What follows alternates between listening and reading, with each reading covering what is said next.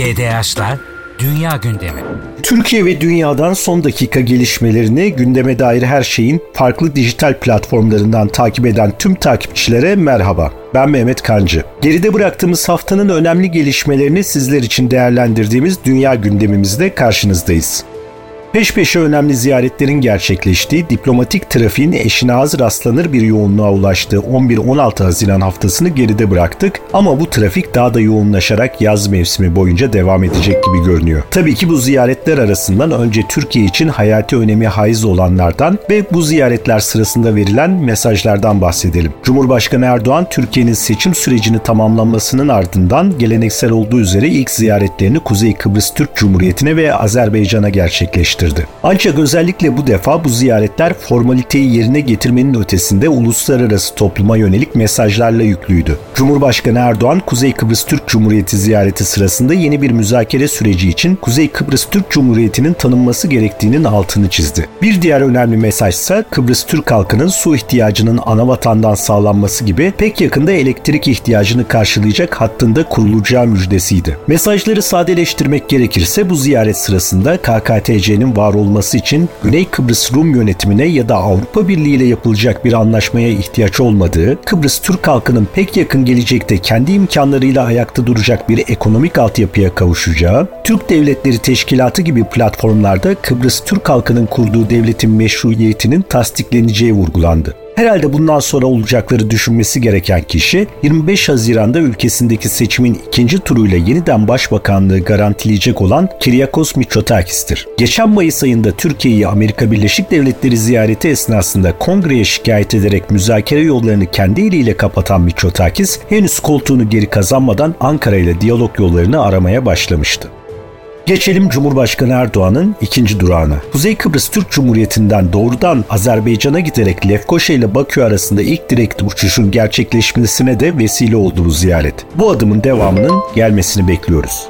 Bu ziyaret aynı zamanda 15 Haziran 2021 yılında Türkiye ile Azerbaycan arasında kapsamlı bir savunma işbirliğini öngören Şuşa beyannamesinin ikinci yıl dönümünün hemen öncesinde gerçekleşmesi hasebiyle de ayrı bir önem kazandı. Nitekim Cumhurbaşkanı Erdoğan da Azerbaycan ziyareti vesilesiyle iki hususun üzerinde durdu. Türkiye'nin Şuşa Başkonsolosluğu'nun ivedilikle açılması ve Zengezur koridorunun kara ve demir yollarıyla en kısa sürede faaliyete geçirilmesi. Gelişmeler Hazar Denizi'nden Doğu Akdeniz denize enerji kaynaklarının kullanımı bakımından ve Kafkaslardan Süveyş kanalına küresel jeopolitik güvenlik açısından Azerbaycan, Türkiye, Kuzey Kıbrıs Türk Cumhuriyeti hattında yepyeni bir işbirliği formu oluştuğuna işaret ediyor. Geçelim geçen haftanın dikkat çekici diğer diplomatik temasına, hatta temaslarına. Bunlardan en önemlisi İran Cumhurbaşkanı reisinin Latin Amerika turuydu. Reisi Venezuela, Nikaragua ve Küba'yı ziyaret etti. Ziyaretlerin yapıldığı 3 Latin Amerika ülkesinin de köklü bir anti-Amerikancı geçmişi olduğunu belirtelim. Venezuela, Amerika Birleşik Devletleri destekli bir askeri ve renkli devrim karışımı darbeyi henüz savuşturdu. Nikaragua'daki Sandinistler Panama kanalına alternatif bir deniz geçidi için Çin Halk Cumhuriyeti'nden destek almaları nedeniyle Washington'un hedefindeler. Küba'nın ise 60 yıldır Amerikan yönetimi için bir çıbanbaşı olarak addedildiğini ifade etmeye ayrıca gerek yok. Reisinin bu ziyaretinin sonuçlarını yakın gelecekte daha net göreceğimizi tahmin ediyorum. Yoğun jeopolitik gelişmeler içinde gözden kaçan bir ziyaretse Suudi Arabistan'dan Fransa istikametine gerçekleşti ve gerçekleşmekte. Veliaht Prens Bin Selman Perşembe günü Paris'e gitti ve Cuma günü Fransa Cumhurbaşkanı Macron'la görüştü. Her ne kadar bu yolculuğun resmi bir ziyaret olduğu ifade edilse de gündeme ilişkin ayrıntı paylaşılmadı. Prens Selman gelecek hafta Paris'te yeni küresel mali anlaşma zirvesine de katılacak ve ülkesinin 2030 Expo fuarına ev sahipliği adaylığı için lobi faaliyetleri de yürütecek. Yine geçen haftanın önemli diplomatik hareketliliklerinden biri Brüksel'deki NATO karargahında yaşandı. NATO Savunma Bakanları Ukrayna'daki savaşın desteklenmesi konusunda yapacaklarını görüşmek üzere Brüksel'de bir araya geldiler. Amerika Birleşik Devletleri Savunma Bakanı Lloyd Austin'in burada sarf ettiği Ukrayna karşı saldırısı bir kısa mesafe sürat koşusu değildir, bir maratondur ifadesi önemliydi. Bu cümlenin anlamını az sonra Ukrayna-Rusya savaşındaki son gelişmeleri aktarırken daha etraflıca değineceğim. Bu toplantı esnasında Amerikalı yetkililer İsveç'in NATO üyeliğinin Temmuz ayında Litvanya'nın başkenti Vilnius'ta düzenlenecek NATO zirvesinde onaylanmasına dair Türkiye'yi hedef alan ısrarlı beklentilerini tekrarladılar. Ancak Ankara'dan gelen mesajlar yeni terörle mücadele yasasını yürürlüğe sokmasına rağmen hala gerek PKK'ya gerek FETÖ'ye karşı etkili bir adımı görülmeyen İsveç'in üyeliğinin bir başka bahara kalabileceği yönünde. Türkiye'nin İsveç'in NATO üyeliğine desteğini çantada keklik gibi görenler büyük hayal kırıklığına uğrayabilir Temmuz ayında. Türkiye 1980'deki Türkiye değil. Asker sözü gibi diplomasi ve hukukta yeri olmayan argümanlarla Yunanistan'ın NATO'ya askeri kanadına dönüşüne onay veren Türkiye'nin yaptığı hataları bugünkü Türkiye'nin tekrarlaması mümkün değil. Brüksel'deki toplantı sırasında Milli Savunma Bakanı Yaşar Güler'in Yunan mevkidaşı Alkiviadis Stefanis'le bir araya geldiğini de bir not olarak buraya ekleyelim.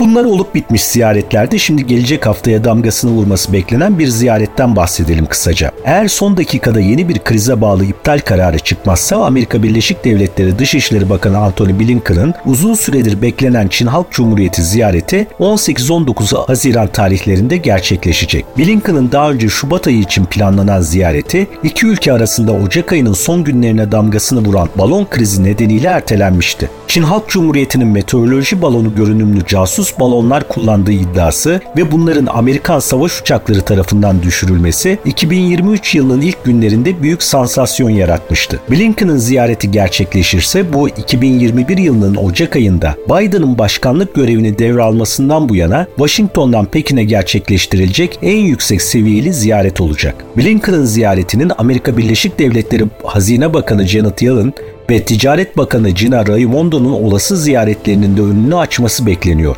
Eğer görüşmeler olumlu ilerlerse Amerika Birleşik Devletleri Başkanı Biden'la Çin Devlet Başkanı Xi arasında bir görüşmenin gerçekleşebileceğinin de umutları yeşerecek.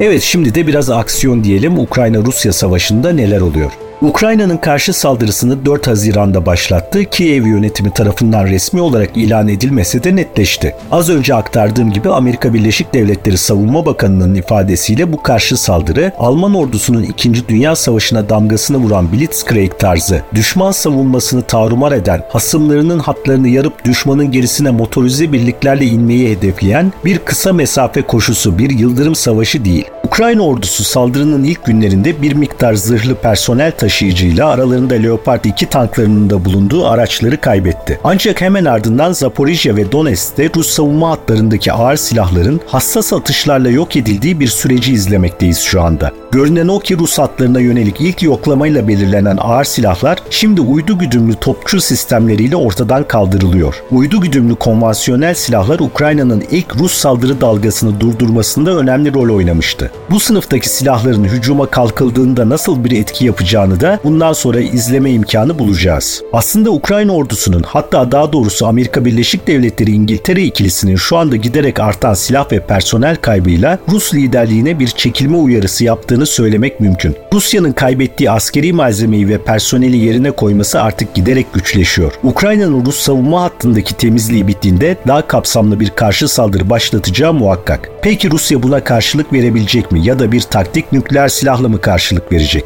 Bu soruların yanıtını göreceğimiz gün giderek yaklaşıyor. Muhtemel cevabı 2024 yılı gelmeden alabileceğiz. Bu arada 17 Temmuz'dan sonra tahıl koridoru anlaşmasının yürürlükten kalkacağı yönündeki beklentiler de güçleniyor.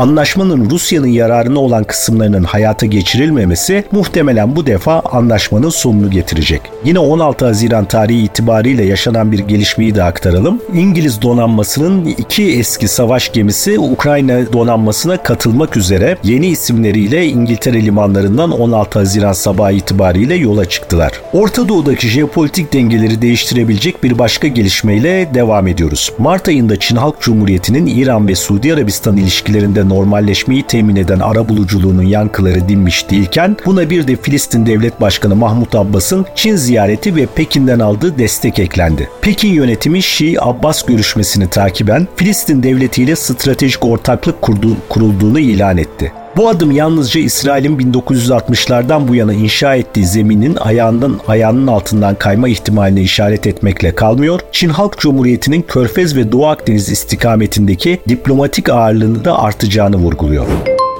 Geçelim bu yoğun gündemin son maddesine. İtalya siyasetinin ve iş dünyasının önde gelen ismi Silvio Berlusconi 12 Haziran günü 86 yaşında yaşama veda etti. 1990'lı yıllardan itibaren 4 defa başbakanlık görevini üstlenen Berlusconi, medya patronluğu ve futbol kulübü başkanlığı ile popüler kültürde yer etmiş bir isimdi. 2023 yılı Nisan ayında yayımlanan Bloomberg milyarderler listesine göre geride 7 milyar 400 milyon dolarlık bir servet bıraktı. 14 Haziran çarşamba günü düzenlenen devlet töreninde Türkiye'yi Dışişleri Bakanı Hakan Fidan temsil etti. Bu tören İtalya'daki polemikleri de beraberinde getirdi. Yolsuzluk suçlamaları nedeniyle eleştirilerin hedefi olmuş Berlusconi için bir gün ülke genelinde yas ilan edilmesi ve devlet töreni düzenlenmesine karşı çıkanlar vardı. Kimi üniversiteler Berlusconi için bayraklarını yarıya indirmeyi reddetti. Yani İtalyan siyasetinin 2. Dünya Savaşı sonrasındaki bu simge ismi dünyayı terk ederken de kendisinden söz ettirmeyi başardı.